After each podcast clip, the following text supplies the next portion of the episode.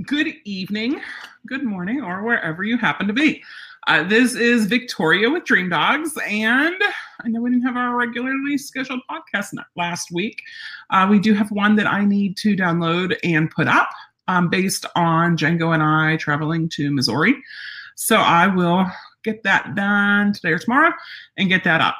You know, whenever you take a, a week away, um, it takes some time to get back into the swing of things and to get all caught up with everything that didn't get done by you the week that you were away. And I did leave my laptop behind. I brought my phone. I brought my iPad too, but I didn't even turn it on.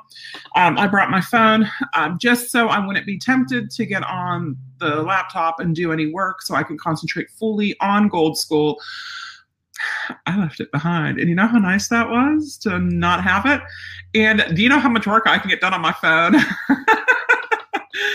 So I wanted to talk about Gold School. I know we have some questions. So if you guys have some questions, just go ahead and type them up in the comment section uh, and we can get to them whenever we get done talking about Django flying at 13, 12 weeks old and about Gold School.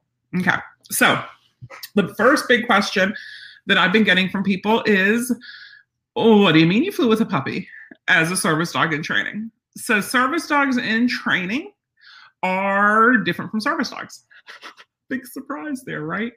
And for service dogs, a lot of the airlines have where service dogs are allowed or emotional support dogs are allowed. Uh, but service dogs in training is a gray area. So each state decides for that state what you can do with a service dog in training. And for some states, uh, like Florida, they have the same accessibility as fully trained service dogs. But for other states, you have to mark the dog in a certain way. You have to be a certain level of trainer. You can't own or train. Um, you can only uh, train these certain things. You just don't get public access. And you have to stay in pet friendly areas. So each state's a little bit different, first of all. So what I did is I checked Missouri. And how did I check that, you ask? How did you know this? What I have on my phone is a so you know how you do the folders? So I have one for SD for Service Dog, and in it is one an app from Nagdu, N-A-G-D-U. And if you click on that, it comes up with uh, American with Disabilities Act, um, state laws. It's put together by the National Association of Guide Dog Users. So it's a good app, right? State laws is one of them. So we go to Missouri here. There's a lot of M states go to Missouri and it and it is the statutes on service dogs in training. So trainers of guide dogs, hearing assistance dogs, or service dogs, and the right to be accompanied. And it says that they're fine. And it says they're fine in hotel rooms too, in hotels. So I said, okay. So that was my first step before I decided to travel with Django is can he do okay there because there is a dog friendly hotel, but I wanted to stay in the not dog friendly hotel because it's where Gypsy and I had stayed in February and I really like it and it's nice. And they have breakfast in the morning that's really good. It's not one of those like three boxes of cereal and a bagel. It's a really nice breakfast. And then they also have cookies at night. So if you know me, you know, I'm going to want to stay at the place that has cookies at night. Plus, it's close to the interstate, which is nice for coming and going, and it's really close to a um, a Walmart. So yay, and a bunch of you know um, little stores and stuff. So like I needed a milkshake one night, so I had to stop getting a milkshake. But so first I checked that app and made sure that Django had accessibility as a service dog in training, which he had. So I did the hotel and I told him I was traveling with a service dog in training uh, I contacted the airline as well. So we fly from Orlando Sanford Airport, which is a little airport in Orlando, to Springfield, Missouri. They have a direct flight on Allegiant, Allegiant Air. So Allegiant has, because this is what I flew in February with Gypsy, there's a form you have to fill out from the vet. The vet has to fill out saying the dog's a service dog, the dog's not a pit bull or pit bull mix, the dog's up to date on vaccines, and the dog's not aggressive and has never shown to be aggressive. So my vet filled that out. They actually, I forgot it at the vet's office, so they printed it up for me, which was nice, and uh, put on there he's not a service dog because he's a service dog in training, uh, and he's like three months old. So I had that, and I had looked into this when we found out we were getting Django back in April. Well, I, actually before then, when I was making the reservations because we were looking at get getting candy. You know, I have Gypsy. So if worse comes to worse, I just take Gypsy and that's not worse. Like that's the worst thing that could happen is I end up taking Gypsy on this trip, which there's nothing wrong with that. Uh, Aaron just asked, and I'm going to cut in here because of that, because everyone's saying hi. So, hi, guys. Um, does breed matter? Still matter for a service dog? For some airlines, it does because the airlines are not covered by the ADA. They're covered under the Air Carriers Accessibility Act. And so for them, breed does matter, unfortunately. And they don't want pit bulls or pit bull mixes in. Thank you. So Michelle asked, can you put a link to the app that you talked about? And Anjanette commented with Nagdu, which sounds like I'm just saying nonsense words, but it's N A G D U. Um, and if you search that up, you'll be able to find it. Uh, so I contacted the airline, I contacted Allegiant, and I said, I could have a service dog in training. I'm a professional dog trainer. I professionally train service dogs, and I'm executive director of Hope Service Dogs. I'm looking at flying from Orlando to Springfield, Missouri on these days. Could I travel with my service dog in training because it says on there you need special permission and you need to do it at least three days ahead of time. And I heard back that yes, as long as I can prove that the dog is a service dog in training, I can travel with them. I'm like, even at three months old? And they're like, yes, even at three months old. And I said, whoa, okay. So now here comes, that was back then. And now it's a week before our flight. So we flew on, uh, on a Saturday. And I emailed them the week beforehand, and I didn't hear anything. So then I emailed them Tuesday or Wednesday, and I heard back. Um, and I had two questions. One was, here's my information from Django, and the other one was, can I bring his crate along too?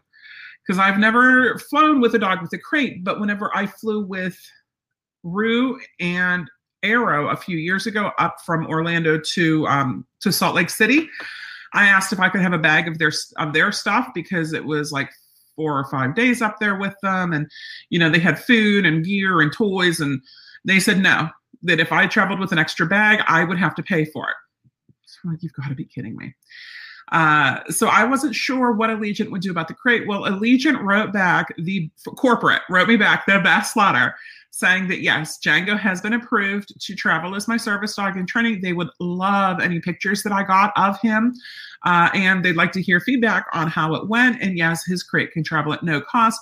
Just you know, latch it so it can't pop open. You know, we want it compacted. I said, okay, perfect. So I had that, and I flagged that, and I kept it in my email. Um, I had brought the the form from the vet. Um, I also have I keep things in Dropbox files. So I, I do Dropbox and like all my stuff's in there in case I need it. And I don't have it on me. I have it at least on my phone. Um, but I had to send them my training log. Now, usually, you guys might not know this, but I don't usually count my in home training sessions because it happens all the time. I usually just count my outings for my personal dogs because I do so much training with them. And yes, it sounds like I'm bragging, but guys, I'm a professional trainer. If I don't be training with my dogs, what can I ask you to do? You know? So we did, uh, I had his training log. I had the letter from the vet. I, I sent the Instagram so they can see that this isn't something that I'm like, I want a service dog. that they can see that, you know, we've been doing this and, and, you know, he's been doing outings and he's with his little cape on and everything. So, like I said, they approved. Um, so that's been perfect. Um, and, and, and we got on. The, there was one hitch in it um, for flying, you can do bulkhead seating. Well, what I found with bulkhead seating is there's never an extra spot beside you, unless the person beside you complains about having a service dog beside you, which happened to me. In which case, they got moved to the back, and I got nobody sitting beside me, so that was perfect. But uh, or I can sit in the back of the plane and possibly get a row of seats to myself, or at least get one seat beside me empty and that I find preferable at this point, especially with him. He's he was 27 pounds two weeks ago. So he's probably at least 30 pounds now. He's got to be at least 30 pounds now. He is a moose. Um, so we have, uh, yeah, it was one of the questions here. How much does Django weigh? Uh, so we we're in line to check in. Now Rich had to park and come up with me because I had my suitcase. I had a Django. I had my my personal item, which is my tote bag or my purse, you know and we had the collapsed crate. And I brought a smaller crate. I brought a 24 inch crate for him because I didn't want to bring anything bigger because I had to handle all of that on the other end. And we're waiting in line and we're waiting in line and they're like, oh, anyone in, going to Springfield, you need to get up there now. And we are the next, I'm like, I'm going to Springfield. They're like, you're fine. And I'm like, I've got a dog. One more potty break before we left um, the Orlando airport because I had packed some um, some pee pads in my tote bag, but I really didn't want to have to use them. I wanted this to be like the most perfect because if we get there and they're like, you're never flying with that dog again, that means I'd have to drive home and I didn't want to drive home. So, uh, so I had to make sure it went good. So we're waiting and we snake our way to the front to drop off the luggage and stuff. And the guy uh, sees us, says, hold on, I have to go get my, my manager. Goes to go get the manager and says to Rich, you know, go take him out and potty him. And he takes him out and potties him. And he comes back and goes, I need to get eyes on the dog. I'm like, he was just here. Like, you were just here. You just saw him. Well, no, I didn't see him. You saw that you needed to go get your manager because I was traveling with a service dog in training. And instead of asking me about it, which I would have told you I had permission from corporate to do it. And if you check my notes, you would have seen that. You just ran off to go get your manager. So I sent Marty one last time because we're running late and I don't want him to have an accident on the plane, which is good, Vicky, you know. And what? So I had to, I'm texting Rich, I'm calling Rich. I'm like, you need to come back here so he can see Django. He needs to see him. So he, yep. I said, oh no, that that's not enough. You wanted to see him. You know, so Django put his paws up and you know, the guy pat him and he's like, he's really nice. I'm like, I know.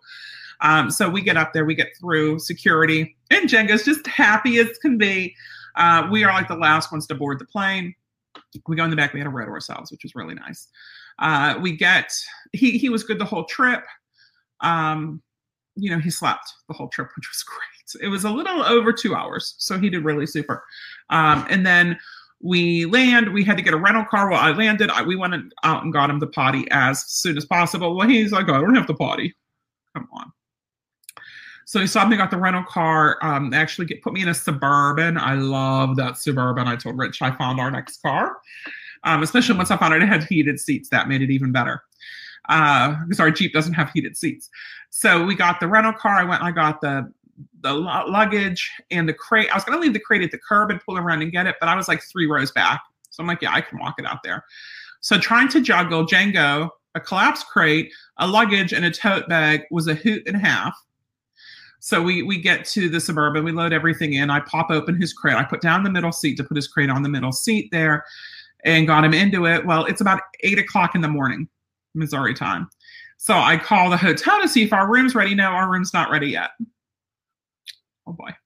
So I called Jackie, who's hosting us out in Missouri, and I'm like, "Hey, do you?" Or I text her, you know, do you want do you want some visitors? We're here. So we went out to her place, and, uh, and she had some some private clients, so we got to hang out with them, uh, which was super fun. Uh, and I think around we got there probably around nine o'clock at the latest. Uh, around one or two o'clock, uh, I called up and the hotel room was ready. And so we went to the hotel room. We got checked in. We got, oh my gosh, I was so tired. Uh, they gave me no problems at the hotel. It was perfect. Um, I had asked for first floor. Now they have stairs, but I don't think they have an elevator. I've never seen an elevator, so unless it's invisible, they don't have an elevator. Uh, and I can't do stairs with my knee, so I have to remember when I stay there next time to make sure I request first floor.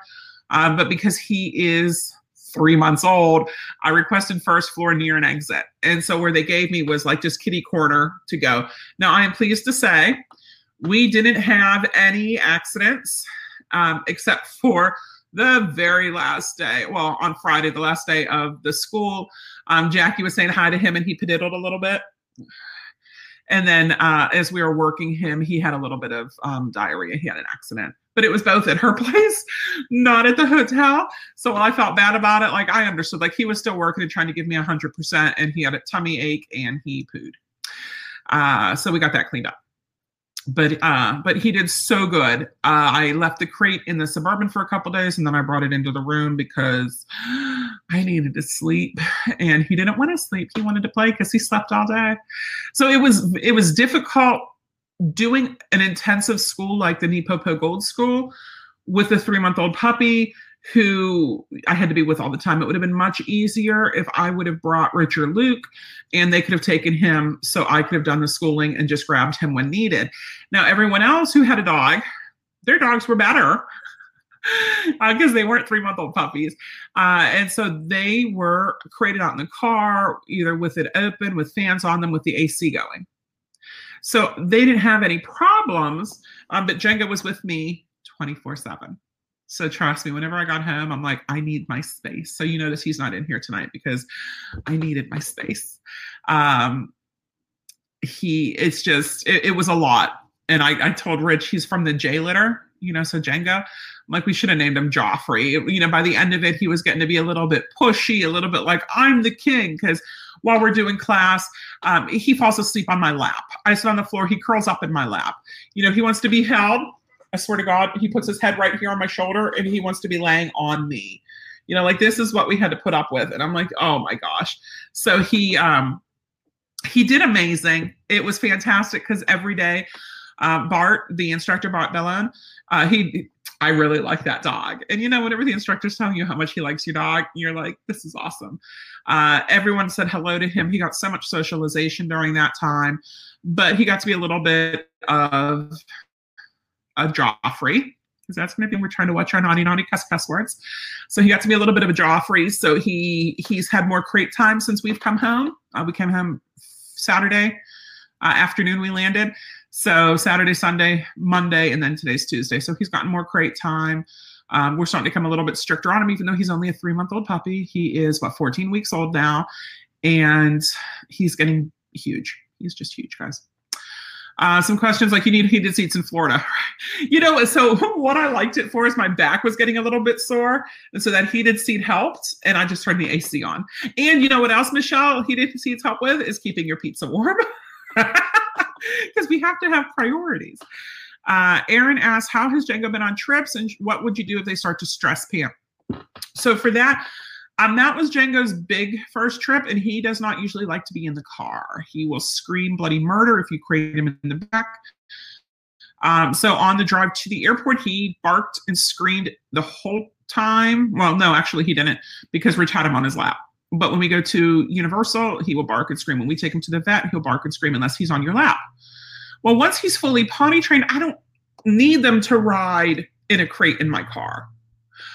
But until they're fully potty trained, I don't want them to pee in my Jeep, poo in my Jeep. So I do crate them. So if they start to stress Pan, I'd have to look and ask myself, what's going on here that he's stressed out? Is it because, you know, there's something new here? You know, what can I do to make this funner? Um, I had my treat pouch on my hip most of the trip. Why? Because I put my key card in it, the keys for the Suburban in it, and it had my poo bags in it. And it had um, treats in it, treats and food you know? So if i noticed he was starting to get stressed what i would have had to do would be to start training you know like just start whipping treats around and getting him getting some action. So this is what we did on the flight back well before the flight back. We're in the airport. Okay so coming back we dropped the suburban off told him how much we loved it uh, and then we went and had to check in. Well okay so here i am again with the tote bag the dog the suitcase and the crate snaking my way through the line to get up front all by myself this time and we get up there and they needed to see the paperwork and I showed it to them and they looked and they said, okay, you know, it's all good. So dropped off the suitcase and the crate, which was nice. And we go into the family bathroom. So it's just us. There's no, no one else in there. And so I'm, I'm playing with him because he needed this. We did it like twice. Stand in the center, toss a treat over to one corner. When he's finished eating it, click toss a treat to the other corner when he's finished eating it, click, toss a treat to another corner when he's finished eating it, click, so we were playing this game and I'm breaking the little chewy treats in half. Um, just because I don't want him to get an upset stomach. Um, I had removed his water the night before.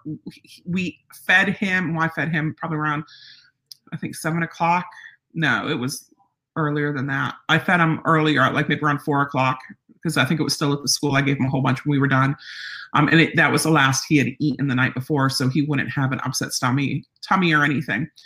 Um, he peed and he pooed before we left. And again, no accidents on the plane. We were, however, we weren't in the very last row of seats. We're in the one before then. And in the very last row of seats, right behind me, was a obnoxious little child who just kicked the seat, my seat, the whole time, and screamed, screamed the whole time.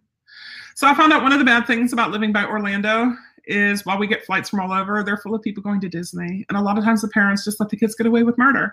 So it was the screaming child flight.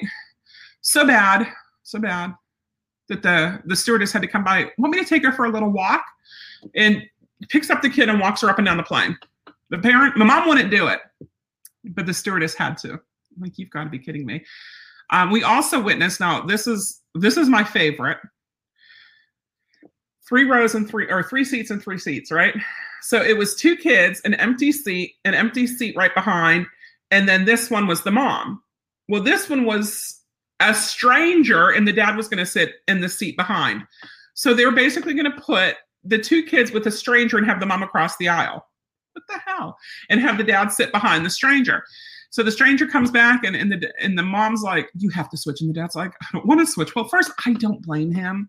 But they actually, their kids were good from what I saw because they were two in front of me. Um, so they actually switched. And I'm thinking to myself, oh, so we're just gonna let strangers sit by our kids now.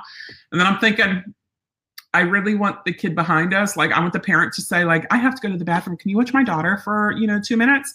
I would have said yes, I would love to, because you know what I would have done is I would have told the little girl that if she does not stop screaming and kicking my seat, I was going to open up one of the windows and throw her out of the plane.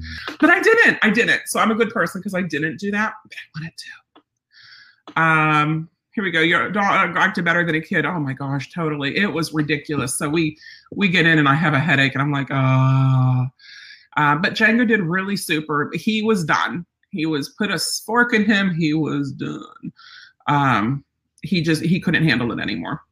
And he, he's a three month old puppy, so I can't, like I said, I can't really blame him. So he's been getting some crate time.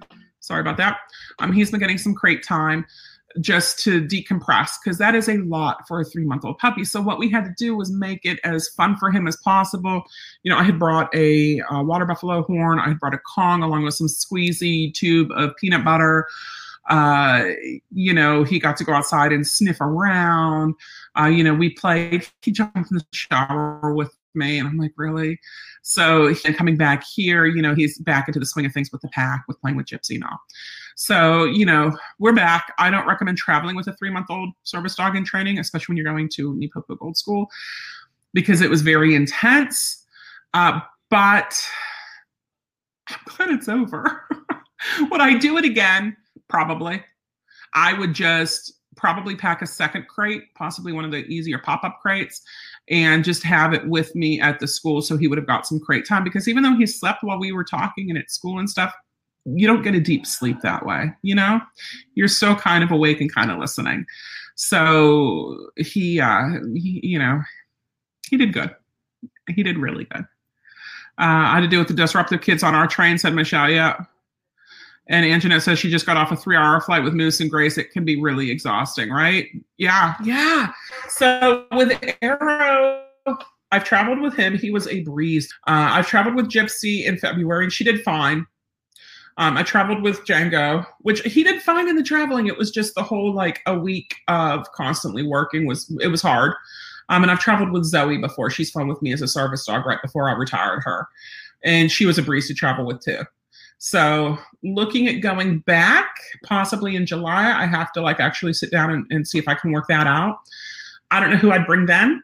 And then looking at doing, um, or if I drive up um, and then next time they host silver and gold, I'm going. But silver, they're looking at maybe fall, end of the year. So Django will be way older by then. And so that shouldn't be a problem. If I bring him, probably bring Gypsy just because she's lazier and it works out really good. But if she's knocked up, I can't bring her. So, you know, part of it depends on that as well. Uh, okay. So that's how Django's doing. Um, like I said, otherwise, he's doing great. Uh, he has two really annoying habits that we are working on correcting. One of them is he barks like laser focus and barks at the cat. And the other one is um, he will bark in his crate if I leave. So if I'm sitting here and he's in a crate right beside me, he's good. But if I get up and leave, he barks like an idiot. So you notice I'm in here and he's out there. Like so bad that we would have to move his crate by Luke if I would leave. And while he's young, I'm like, okay, no, not anymore. So we're we're working on resolving that. Um, because I don't want that. Oh, we also got it used to be called a manners minder, but it's now called a treat and train. They're about a hundred and something on Amazon, and what it is is it's a remote control tr- um, food dispenser. So what I did, we had a bunch of evals on Sunday, so I put that on top of his crate with his breakfast in it, and I put it. They have a downstay mode where it just randomly it'll go and shoot out some food, and he was quiet all through that. So I'm like, well, that's good. So that's part of what we're doing. We're we try a multifaceted approach not saying it's just this one thing that's going to work. Uh, so yeah, so we we had that going during that, and that worked out really good. Okay. Oh my gosh, I never use normal glasses. I always use um, travel mugs. But this glass has like a little thing at the way bottom of it that's like two little drops, like raindrops, and I've never noticed it because I never use normal glasses. Um, okay, so that's Django. That's what we're working on with him. That's where he's at. Uh, NePoPo. So we had somebody here ask, what is NePoPo? So you guys ready? Uh, NePoPo Gold School. So Bart Bellon is considered by many is the father or grandfather of modern dog training, and he is a freaking freaking genius. Him and his wife Michael, yes, his wife's name is Michael. Um, they put together. They used to do workshops and that's actually how they met was at a workshop. But uh, what they did is they own Martin Systems, which is the chameleon, and they do that over in Belgium. And then they also do these silver and gold schools, and they're designed to do both of them. You have to go to silver first. Silver is the book, the theoretical, the this is what it is, um, the sciency words and all that stuff. How you do it. And that is a five day school. So I did that back in February, back over in Missouri, and I brought Gypsy with me then and you can go back and listen on the podcast because I talk about it. Uh, but that was all the book learning stuff. And you had to, we had to take a test every day Monday, Tuesday, Wednesday, Thursday, Friday. Then we had to take the big test on Friday. And if we didn't pass the big test, we had to retake the, the test or retake the school, depending on how it went. Um, and you take that until you pass it, and then you can go on to gold school. Well, needless to say, I aced the uh, the silver school test.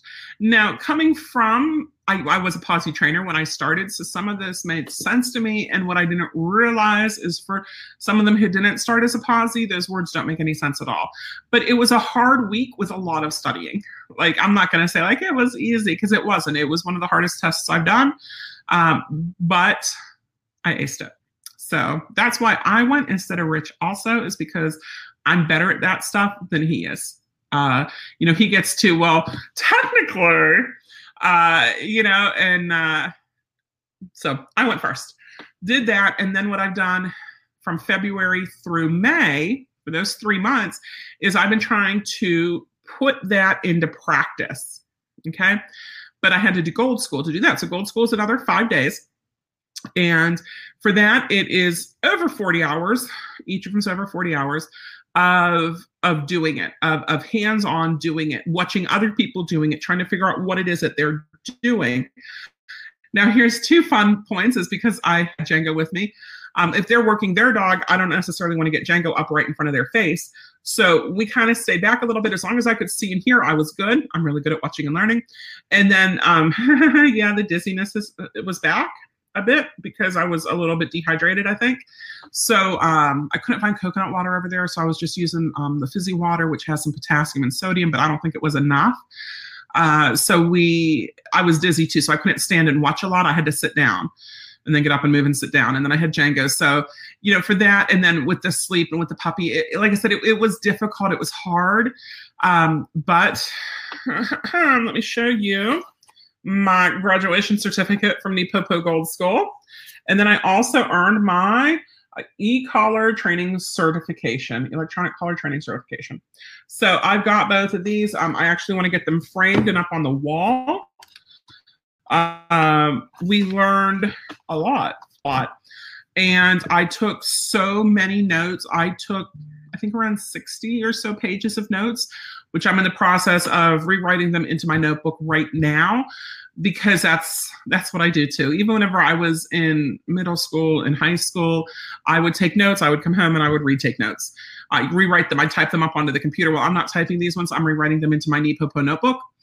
Uh, but I want to make sure I have this. Now I can go back to silver or gold school at no cost. I just have to pay to get there and for my room.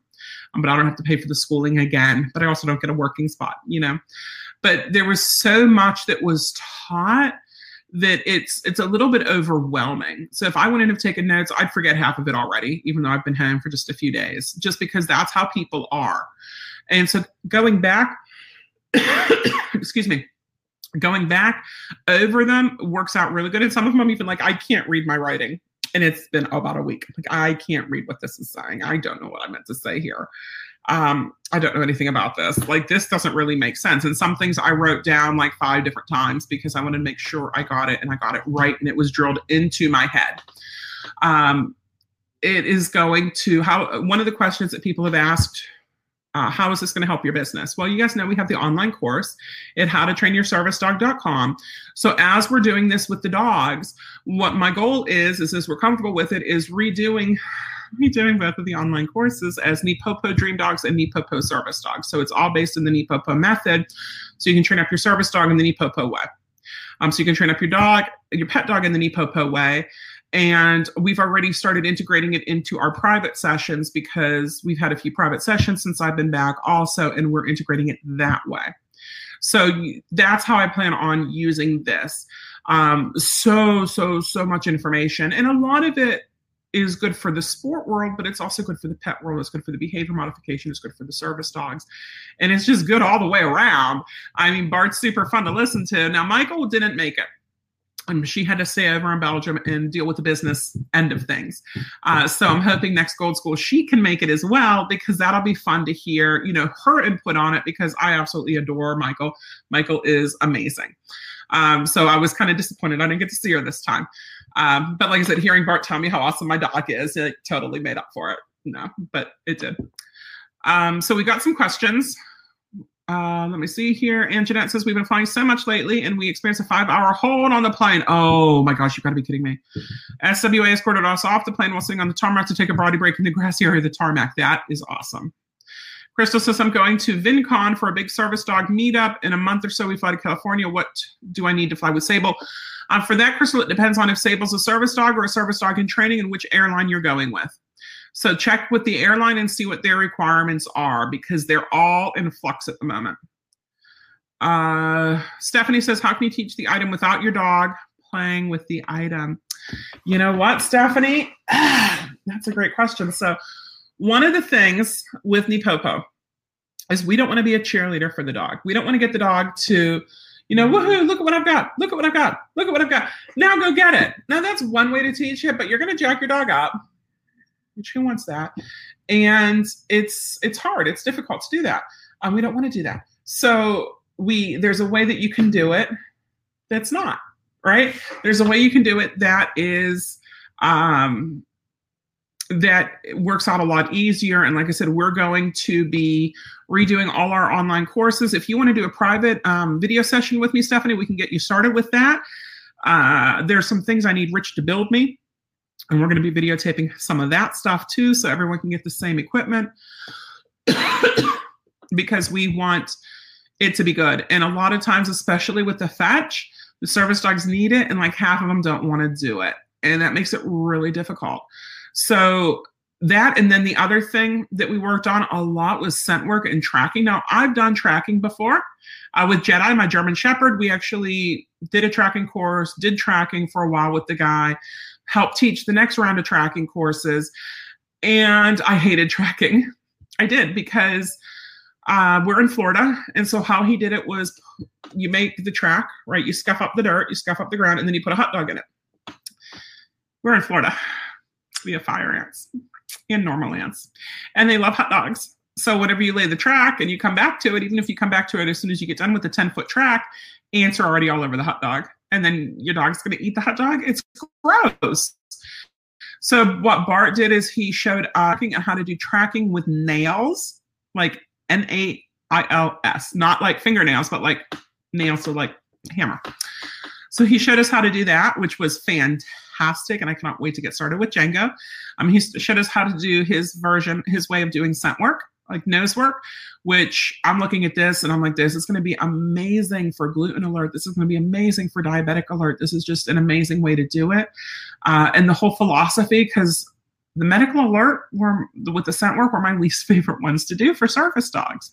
You're like, we'll do them, but they're not my favorite. And I like it whenever it's my favorite. So we uh you know we we went over that and that's what I'm writing up right now. Uh and it's it's so good whenever you're excited to do it again you know? Um, just like little things like how he does his heeling is different from from what we've done before. Um, how he does just different things is really cool. So Tony says he's hoping to get to the next silver school. I couldn't swing it earlier this year. So he's he's going to announce it. Well, they're going to announce it next month in July. But what they're looking at is possibly October, November. Um, Tony, and if you go, like I said, I'm hoping to be there. Our Gainesville trainer Karen is aiming to go if the dates work out for her. So if she goes, her and I can go together. Um, and then I think the next time it's offered, Rich is going to go. So I'm gonna since I can go, I want to go and learn and do stuff. Jackie says, Congrats on both your certificates, Victoria. Thank you. And Michelle says, What does NePoPo stand for? So here's the NePoPo story. Are you ready? This is a good one. And I want to practice it because what he did in Silver School is he had the Gold School, Gold School students come back. And uh, if you come back, like he had them get in front of the class and discuss this. So I figure, hey, the more prepared I am for it, the better. And I even, these are my silver school notes. Um, Tody, if you're going to go, make sure you bring index cards or buy them when you're there because you are going to need index cards for your notes. So, what is NePoPo? NePoPo stands for negative, positive, positive. Okay. And it's a negative, positive, positive reinforcement uh, training system. That's what it is, uh, where the dog learns to do on cue with heart and soul. And when the dog does get a correction, which you know is inevitable because you get corrections and I get corrections and like everyone needs it. The dog's going to come back better than before, do better than before, and it's not going to affect him. He's not going to get like flattened and be like, oh my God, you hate me now. Okay. So we want to balance the motivation and the concentration with it. We want to manipulate the environment to set the dog up for success. Uh, their primary reward is food. Now, especially coming from the service dog end of things, I like training with food because it doesn't jack them all up and make them crazy. Um, if I'm at the store, I'm at the grocery store, right, and I want to reward my dog, I'm not going to chuck a ball down the aisle, right? It's much easier to just and give them some little food right there. Uh, we want a dog who does it spontaneously. Dogs who do it spontaneously do it with heart and soul, and it looks better. So Aaron was always super serious when it came to working. His ears would go back you know, and he was like super serious about it. And people are like, oh, that poor dog. And I'm like, no, like he's concentrating, like he's not sad. But that said to me, like, I need to do something to get him flashier. Even though he was concentrating and that's what he was doing and he was working really hard at it, it wasn't flashy. And people were like, that poor, poor dog. And that made me feel bad because I'm like, no, not that poor, poor dog. What are you kidding me? Like, he goes to Disney with me all the time. Like, he's good. So I'm going to give you two examples. Okay. So you have a dog who is hungry. Maybe he learns to pick up his food bowl and he comes and he brings it to you because he wants food, right? But whenever you're trying to get him to retrieve something, he's like, What? I'm not putting that in my mouth. Are you kidding me? Or you have a dog that loves to sniff around in the grass and he'll sniff, sniff, sniff, and sniff, sniff, sniff. But whenever you ask him to scent, you know, like acknowledge this as, um, you know, diabetic scent, or you want him to do tracking, he's like, not sniffing that. Why? Why is it that they love it when it's their idea? Like it's the best thing in the world. But when you ask them to do it, they're like, yeah. That's the big question, right? So for answering that, you have to ask yourself, why does a dog do? Okay, why does a dog do anything? Well, it's to better their own situation, right? Like he's gonna smell it because it's fun. He's going to bring you the bowl because he's hungry and it's going to better his situation. So he's going to do it to better his own situation. So, how? How does a dog better his own situation? He does it through negative reinforcement, which is the pressure release stuff. You know, the horse running stuff. It's the um, it's the the training style that we've been using a lot of. It's the positive um, reinforcement, which is like the clicker stuff. It's the NePoPo, which is negative, positive, positive. So it's like pressure on, pressure off, click release. Um, that's if you like the behavior. So the dog does something spontaneously. If you like it, you do one of those. If you don't like it, you can do a correction or an aversion. Okay. That's the big thing. Now, for that, you're going to use, and here's where we get techie, and I apologize, but it works. Uh, we're going to use operant conditioning and classical conditioning. So, with operant conditioning, this is the Skinner box. Okay. We're going to wait for the dog to just do something. What's the dog going to do? Um, the dog just laid down. Oh, that's Rue. Rue's over here lying by me. Rue never lies by me. He always lies across the room. So Rue just laid down. If I liked it, I can positive reinforce that. I can negative reinforce, you know, if it's something, I can negative, positive, positive reinforce that. If I don't like it, say he decided he wanted to bark out the window, I can correct, do an aversive. Okay, so after that happens, click treat, click treat, click treat, right? Um, after that happens, I can uh, start naming it. And whenever I name it, then it becomes classically conditioned. So classically conditioned is Pavlov and the bell, where the dog's drooling. He hears the bell, he eats. He hears the bell, he eats. He hears the bell, he eats. He starts drooling when he hears the bell because he knows food's coming. Now that has to do with uh, click treat, right? Click treat. So click becomes the same as the treat because he's gonna be like, I know what's coming. So we can do that. You can change up a dog's name. You can change up the command. You just have to do the pairing. So we talk about that. We talk about timing. Um, one of the big things with NePoPo is we want a active dog and a reactive handler. So I love this so much because so much of my training has been me sitting in a chair doing stuff with the dogs because we do a lot. With, and if I'm going to pass out, I can't be up there, you know, cheerleading the dog all the time. So what we'll do is I'll sit there and I wait for the dog to do something and I work it. So you guys might have seen the video I put up yesterday with Django with the manners minder. I'm sorry, the treat and train, a target, and a blow, blow up bone, which is like a place. And you know, working him with that. What happens when I like it? I click, well, I hit the button for the manners minder, it beeps, and he goes over and he gets his reward. Because that is something that I like to do.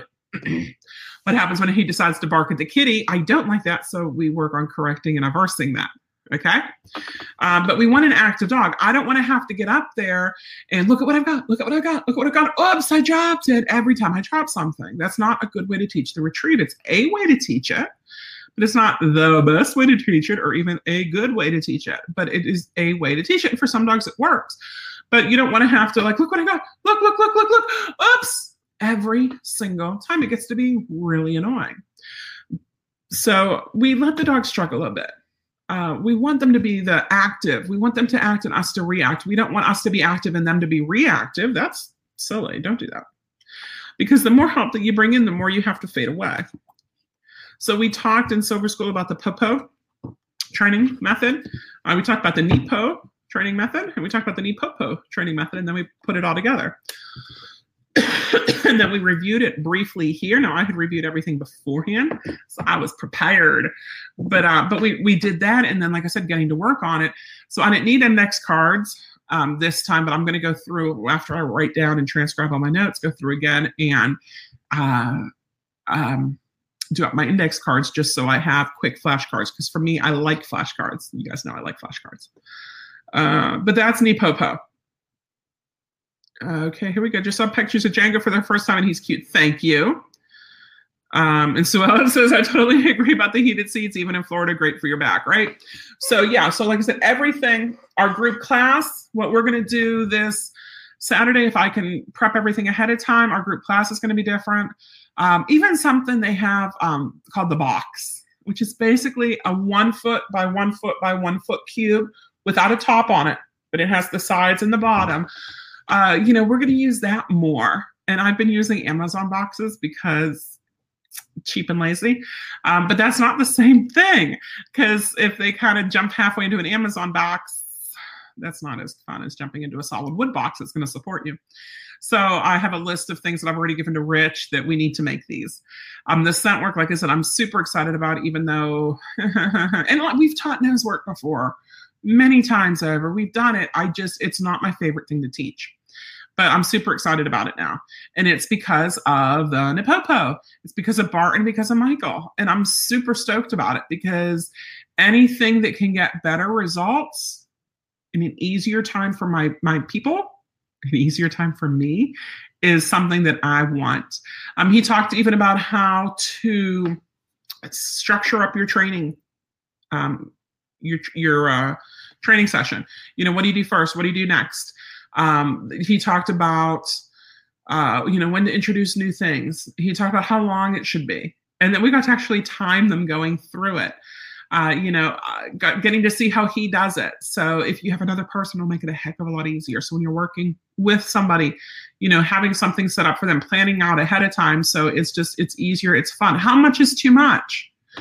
You know, so many people want to just drive it home so much that the dog at the end is like, oh, for the love of goodness, please leave me alone. Uh, you know, so how much is too much? So, like I said, we talked about all that. We talked about behavior modification stuff. What do you do with a food aggressive dog? What do you do with a person aggressive dog? You know, what do you do with this and that? Uh, you know, so it was just, it was so amazing. The only thing that could have made it better was having Michael there. Um, but like I said, I know she was busy. So Swan just asked, how's Candy? Any plans for her breeding yet? So Candy is doing super. So we had her for a week and then I was gone for a week and she was doing really well. Um, we had her at the vet yesterday. She only weighs like 55 pounds. I'm like, you've got to be kidding me. 53.8, something like that. Um, so they loved her. The techs loved her. Um, they actually, other techs came in to see her because they were told how sweet she is. The original tech came in and asked if she could take a picture of her. I'm like, yeah. They think she has uh, some skin infection. So we got meds for that, which could have been caused by the super long plane ride over. Um, we did that and then we took her to tractor supply. Now candy does not like and we have tile back here. We have hardwood in much of the house but the dog room has this weird canvas thing. So she's okay walking on that. So now she is we have to get her onto the slippy surfaces some more. And as rich and i were talking because she's like the sweetest dog. Like her temperament is just amaze balls um, you know, she listens. It was her first public access outing yesterday was to Tractor Supply. And it was like the easiest one ever once I got her off of the carpet onto the slippy floors. Like there was absolutely no pulling. She was right at my side the whole time. She didn't want to sit, so she might become one that just stands there and waits for me, and I'm fine with that. Uh, especially since she's going to be doing some mobility for me. I kind of want that anyway. Uh, but we'll get her over the fear of slippy floors. And the nice thing is, it'll get her to trust in us so much more whenever we show her that there's really nothing to be afraid of there. So that's her one thing so far is just she doesn't like slippy floors, which out of everything that could go wrong, like that, that's really not bad. Um, we're starting week, uh, and yeah, we're heading. This is the third week that we've had her, right? One week, two weeks. Yeah, third week that we've had her. So she's doing really good for just having had her for a little over two weeks. Um, and like I said, for not even knowing English whenever we got her. Sorry about that. Uh, any plans for her breeding yet? So she's supposed to come into heat in June, which is this month, and in December. So we're not going to breed her right away because we want to get some training in her. And then come December, Gypsy should be either knocked up or delivered depending on when she comes into heat, she actually should have puppies on the ground. So if things are going good there, we might breed her in December. Django will be 10 months old. So, you know, that could work. Um, but if not, we'll breed her next summer. So we want to start with her health testing with like the genetic part of it. Um, I can't do her hips now until about a month or so after she is done with her heat. You're not supposed to do hips, um, the joint stuff, like a month before or a month after. So it's too late right now for me to do her and get her OFA'd. I can do Gypsy, but I can't do Candy. So we want to make sure we have all the health testing in place beforehand. We want to do her heart, um, and we're going to do those, I think, through the Doberman Diversity Project. We can do her heart monitor and we can do her genetic testing. So, like I said, we might start with the genetic testing just because it's going to be easiest.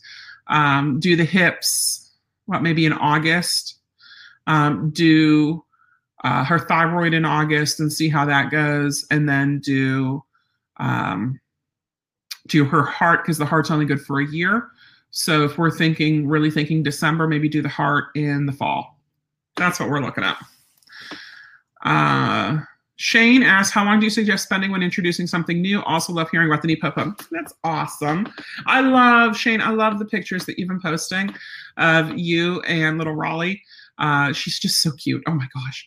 Um, so, how long do I suggest spending um, when introducing something In Just a few minutes. So, really training session wise look at no more than 15 minutes and 15 minutes is like if your dog's super engaged and loving it and having fun one of the the analogies that bart and michael use is when you're driving your car you don't wait for your gas to be completely out on the interstate with no gas whatsoever before you fill up right you wait for the gas to be low and then you fill it up. Maybe you fill it up at a quarter tank if you're like rich and you know paranoid about things.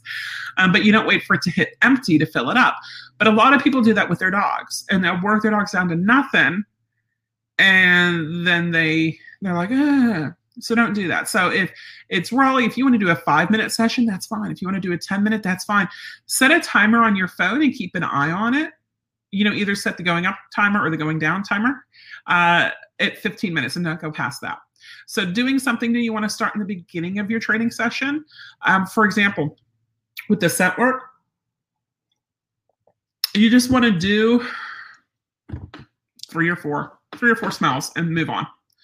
Then do something else. You know, start with something new, go to something they like, and with something that's super fun for them. So when Django was doing it, uh, they had set it up, and he got like six or seven things done. You know, this, some of this, some of that, some of this, some of that. You know, what he was struggling a little bit with was the um, the the hold, the the take and hold. So we saw how to do, and so that's what we're going to work on. And you know how we work on it best? If you want to eat, you get to do that. So we'll be videotaping some of it uh, and, and just see how it goes. But uh, we've also his nails. Oh, dogs and their nails, right? So he loves this treat and train, this manners minder. So what we did is I have the Dremel and I do a Dremel and then I click it. I do a Dremel and I'd click it. And if he wanted to eat, he had to get his nails done. And it was just, it was a non-confrontational way to do it. And I loved it. So even like little things like that.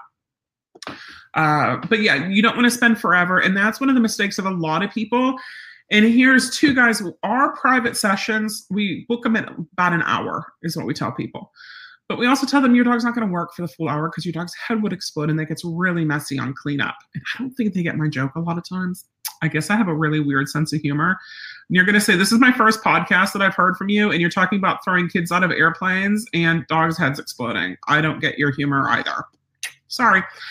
Um, so we, we can't give them. So really, a 15 minute session is enough for the dog. If you want to go crazy and do a 20 minute session for that crazy spazzy lab, like go for it. But you want to end early on a good note. And if you catch yourself saying just one more, that's the time to put it all away and not do it anymore because just one more is never good. Um, that's whenever you get into trouble and it doesn't work out. And it happens all the time. So I like to do half hour privates, but people drive from all over to come here. So I can't just do half hour privates. So one of the things I'm tossing around in my head is to have like semi private sessions like Victoria's Secret semi-annual sale. Just semi-private sessions. So block off two to three hours, and people can come in with their dogs, work their dog, put their dog up to you know to relax, to remember, to refresh, see other people working their dog and what they're working on, and then getting their dog back out maybe for another session. So that's what I'm thinking of, just because it would give them more bang for their buck. But we haven't taken that plunge yet. But if that sounds like something you're interested in, let me know. Um, Jackie says, sounds like an awesome course. It really was. We have done I've done um, Kayce Cover's five day course. I've done Jeff and Sean's Train the Trainers a couple times. We hosted them twice at five days each. And then this, it was five days for the silver and five days for the gold school. Um, so it was over 80 hours of training. That's 80 hours of training.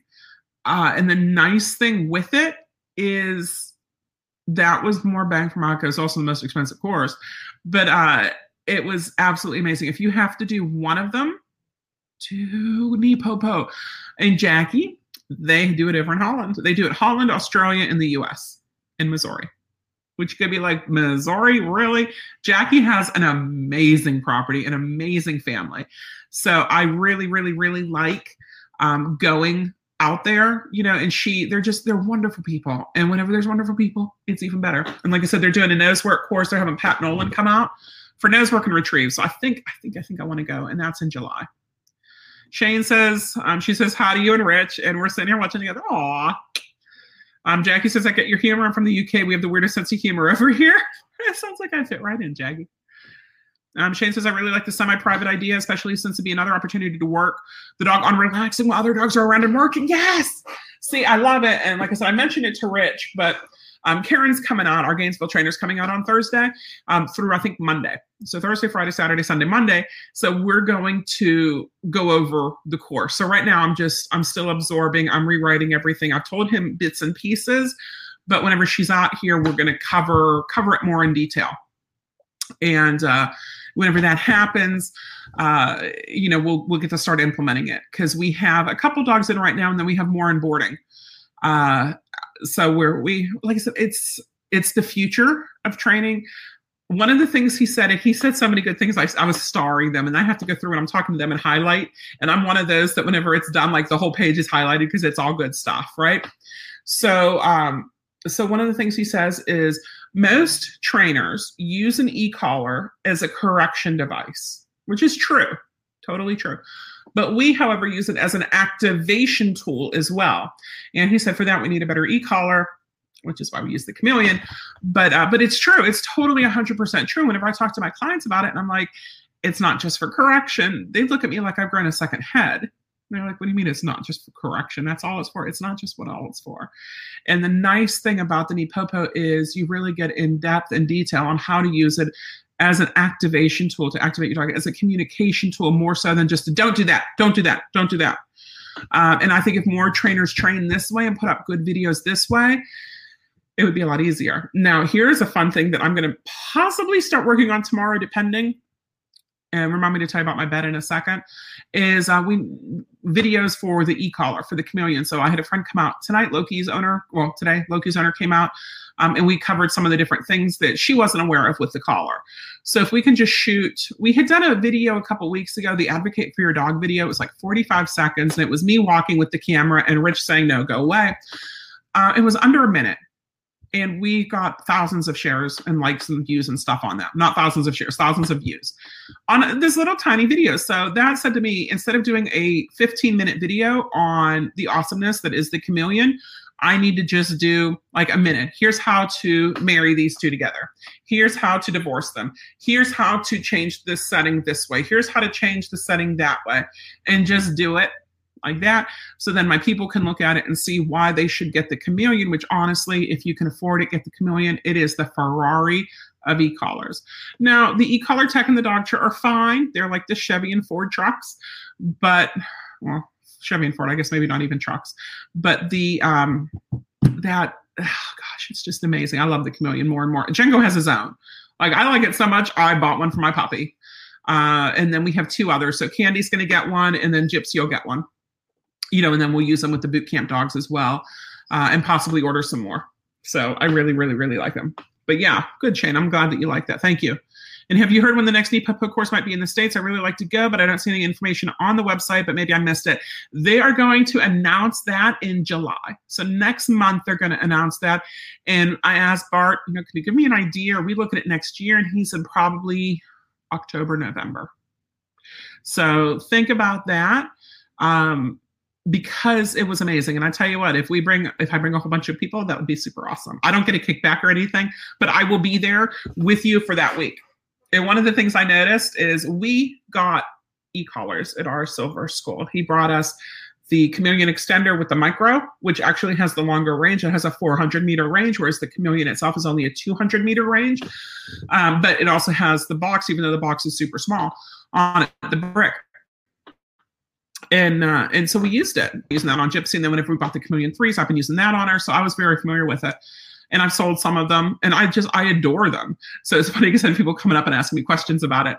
So if i'm telling you if i bring like my friends along like you'll have access to me and bart and michael and jackie and it'll be super fun. Um, jackie on here says um, you would enjoy england. Have you ever visited it? So i flew to germany when i was 15 or 16 with school and we stopped at London Heathrow Airport and then we flew out from there again. And then on the way back, that was the layover airport. So I've technically been to England, but I didn't get outside the airport. but I want to because when now that we got our passports, right? I want to go someplace and I want to go someplace that speaks English because I know English pretty well. I'm pretty good at English. So I'm like, I'm going to do um, England. I want to do uh, Scotland, Ireland, Wales, um, Germany, just because I did do German. Um, I'd love to do, um, but the English speaking ones get priority. Oh, and then of course Australia, New Zealand, of course, because crikey, mate, that's a wallaby. That'd be fun to say. Uh, Michelle says dogs learn from other dogs, so if they watch the other dog, they can help each other. Right? Yes. And like I said, I really love that idea. And then if we need to do a video private or like a private one-on-one, that's fine too. But if we have kind of like office hours for privates, um, it would be really, I think it'd be really, really beneficial and really helpful.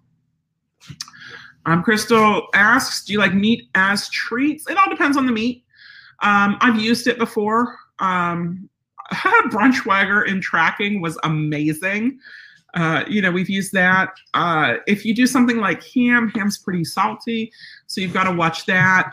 Um, hot dogs, you know, you can take one hot dog. We have actually, if you search on our YouTube channel, we have a video on how to take a hot dog and turn it into a hundred treats. And what you do is you quarter it and then you coin it. You can get like a hundred training treats from one hot dog. Uh, so what we used to do is we would buy the El Cheapo packs of hot dogs, like eight of them for a buck and we would sit and we would just chop them all up. Rich and I would, well, he would because he's faster at it than I am, and put them in a Ziploc baggie and then put them in the freezer. And then whenever people came and they didn't have treats, they'd just get a, a baggie of hot dogs. So we do that. Um, usually I will use moist treats. And then once they're doing good at it, that's how they work for their dinner. But sometimes they need a little more motivation at first. So I'll do meat or I'll do the softies. Um, Jackie says I'll have to look at the NePoPo course in Europe. Sounds like it should be on my to-do list. It really, it was amazing. Most in silver were professional trainers. Um, most in gold, I'm trying to think. I think everyone in gold was a professional trainer, but um, some of them were just starting out. Some of them have been doing it for a while. Um, and it's something like I said, out of out of all the trainers to go see, it, you have to see Bart before he doesn't do it anymore. Uh, you know, he uh, he's so busy with Martin Systems right now uh, that you know we wanted to make sure we went before he he's too busy for it. So Jackie, I definitely add that to your list. Deb, that's Loki's owner. Says love that idea. Good. Oh, you guys, I'm glad I mentioned it because now I'm excited. Um, and she loves the chameleon. Yeah, and Jackie says, Oh, the airport doesn't really count. You must come over. I'd happily recommend stuff to you and places to go and stay. That's perfect, Jackie. Because, yeah, like I said, I want to. We need to plan um, because I'm a planner. And so we get something from a website called Travelzoo travelzoo.com and uh, they have like last minute tickets or like sale things. So there's like you can go to egypt you can go to you know china you can go here you can go there. So we'll get those. And that's one of the reasons we got the passports is there was like one of them that was a really good deal to go to china. And you had like three or four days in shanghai. Well maybe you didn't know but there's a shanghai disney. And i'm like i need to go here just so i can go to shanghai disney. You know that's one of my goals is to hit all the disneys Michelle says I want to go to Ireland someday. My first vacation will be to Disney World and then go from there. That sounds like a good plan to me. Joan says, How's Sable doing? And how much does she weigh now? Okay. So if you guys have any other questions, go ahead and type them in. Um, we're winding down. Uh, but NePoPo, like I said, it, it, was amazing. And just everything that was said, wow, it was really mind blowing for a lot of it. And to know that he's he's done a lot. You know, um, he's an amazing dog trainer. Uh, a lot of it made so much sense. Oh my gosh! And and the funniest thing is that there are people who argue all the time about dog training. This is how you do it. This is how you do it. Like I've been doing clicker training for years. When we moved down to Florida, when did we move down here? I want to say in 03. Okay, so like 16 years ago, we moved to Florida and uh, I went to a dog class taught by somebody, and we were doing clicker at the time, and it was uh, rally. I had no idea what AKC rally was, but we went, and um, she's like, "Click every time the dog does something right." Click, click, click, click, click, click, click, and I'm like, "This, this isn't how you do it, really." Uh, and people all have their own. This is what it should be, you know. Uh, the nice thing is Bart's makes sense. It's not just because I said so or because that is just how you do it. It is like there's a reason for it, and there's a click to stay in behavior and a click to not stay in behavior, and a thing that you do this and a thing that you do this, and when you do this, this is what happens. So, like, just the making sense of things and organizing it, it's so much nice, so much easy. And I absolutely loved it. I'm going to sign off. Uh, we have a quiet puppy. So you notice there's been no barking this whole class. So yay. That made me super, super happy um, that Django's doing so good. I am going to be placing an order with Martin System. So if you guys want me to order you a chameleon, if you guys want me to order you a clack clack board, I just posted it up on the Dream Dogs page right before we started this. Um, what it is, is, is it is a target thing. So if I want to train my dog to go to the other side of my bed, oh, I wanted to you about my bed too. I can put the clack clack there, then I know when he's hit it because it makes that noise and they love it. And they'll be like, clack, clack, clack, clack, clack. And it can be a little bit annoying, but that's when you put it up. so my bed. So guess what Rich tells me while I'm gone? So I'm gone. I'm at the hotel. Everything's good. Two beds this time, which was nice. He goes, the cat, one of the cats, he doesn't know which one, we have two of them, peed on our bed. And it went through the comforter, through the sheets, through the mattress pad into the bed, and it was like a, a gallon. So he's trying. We have a little Bissell, like a little green machine, and he's trying to use that. Well, guess what? You can't clean cat pee out of bed. So we have a day bed. So he just slept in that the week I was gone, and the cats kept peeing on the bed. He tried cleaning it, well, they'd still pee on it. Clean it, pee on it. So I'm like, well, I don't know what to do. We have a litter box for them, but we only have one litter box for the two cats. And for the last two years, it's been fine but it's also in the dog room and maybe they just didn't want it. So I'm like, well, set up a second litter box either in our bedroom because that's where they're peeing or in the office. Well, he set it up in the office. And since I've been home, I see them going into it all the time. So like that must be what the issue was. The cats have peed all over the bed and we're not sleeping on a cat pee bed. So get home on Saturday morning. Saturday night, I slept on the rocker chair and Rich slept on the day bed, which wasn't fun. Um, we have a trundle, but I don't want to sleep on the floor floor because I didn't want to.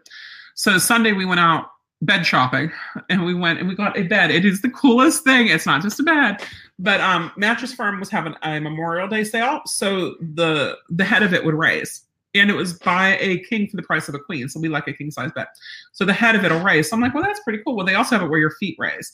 I like to get swollen. So I'm like, oh, I want it with a feet raise too. Or I could just lay upside down, but we got it with the feet raised. So we were playing with that. And it's just the neatest thing. And it's way taller than what it was. But one of the things now, no dog's allowed on the bed. So we had been sometimes bringing Django up in bed with us and he'll he'll snuggle down, but he can still sleep with us on the couch or on the chair or on the day bed, but he can't sleep with us on the bed bed. But uh but yeah, so we got a new bed. It was delivered yesterday and now I get to catch up on my sleep. But it's very, very comfortable, and uh, we kind of splurged on it, and we got the one that your your feet can go up and your head can go up. And they had another one that was like a magic fingers. We didn't get that one, but uh, really, really, really nice. Hey, Nicole. Uh, so that is our saga of obnoxious cats, and I'm like, get them out of the bedroom and shut the door. Um, but yeah, you know, I'm not a cat trainer. I am a dog trainer. Uh, but yeah, so a lot of times it is litter box problems with cats. And if you have two cats, you should technically have three litter boxes. And we got away with two with two cats and one litter box our whole married lives. We've always had two cats and one litter box, and it's been great. But apparently, that run of luck is at an end. Um, but then it turns out our bed was over seven years old, and so apparently every seven or eight years you're supposed to change them out anyway. Um, Terry says put a water waterproof zippered cover. They're washable. I get one for the allergies. Um, if you get them on Amazon, can you send me the link? Because we did get a new mattress pad that's waterproof, but that's it so far. And uh, and like I said, it's really tall, and they apparently don't have box springs anymore. The mattresses don't have box springs. It's like an all-in-one. Because he's like, well, our box springs are still good. We don't need new box springs. Will that save us money? And she's like, no, we don't do box springs anymore. Like, oh gosh. Crystal just asked, how would you find a lost dog if you lost one lot yours, one of yours? Um, if you lost a dog, I would contact the vets. I would contact the rescue groups. I would contact animal services.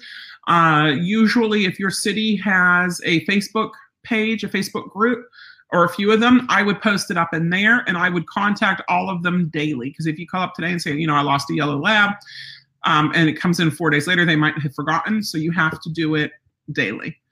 Um, print out pictures, drop pictures off. Make sure you make a note of where you drop them off so you can pick them up again whenever your dog's found.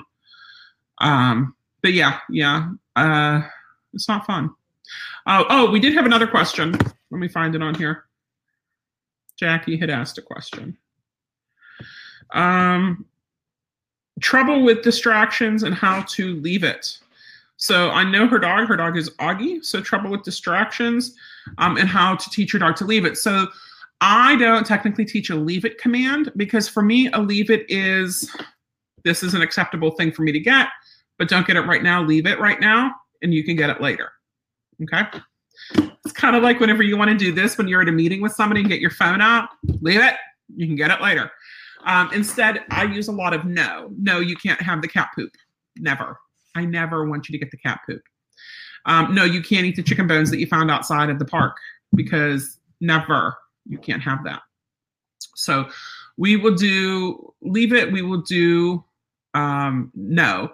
And Jackie, if you remind me, Jackie Augie's owner, if you remind me at group class on Saturday, we'll totally cover that in group class on Saturday. Is leave it versus the no. Uh, and Jackie Mudd just said, do they supply the chameleon to the UK? Yes. So they are based in Belgium. So if you go to Martin System Shop, you should be able to find it. And if you can't, Jackie, just shoot me a message and I will find you the link and send it over to you. Because, like I said, I'm working on my next order. Um, but you do have to pay the VAT over there. Sorry, Charlie. Um, but yeah, the chameleon's amazing. You want the chameleon free. And depending on your dog, there's a small, which could fit on your wrist. So we have a seven pound toy poodle, and he is sporting the small chameleon three, and it looks amazing. There's the medium, which is what Django wears, and then there's the large. So most dogs, a medium is going to be just fine. Um, and then for for it also, Jackie, you want to make sure you order the feathers it's an add-on but it's it's fantastic. And it comes with the normal contact points and it also comes with the feather contacts. And the feather contacts like i said it just oh it makes it that ferrari with the best tires up. I really like it. And like i said stay tuned jackie if you have any questions. Deb if you have any questions. Um, if anybody has any questions on the chameleon message me with it. So whenever i do my videos up i can make sure we address them it looks like it is about to storm here. So we got to go and get the chickens in and get the goats fed before the rains started coming because it don't look good. But you want to see my bed first? Let's see. There you go. Yay, my bed.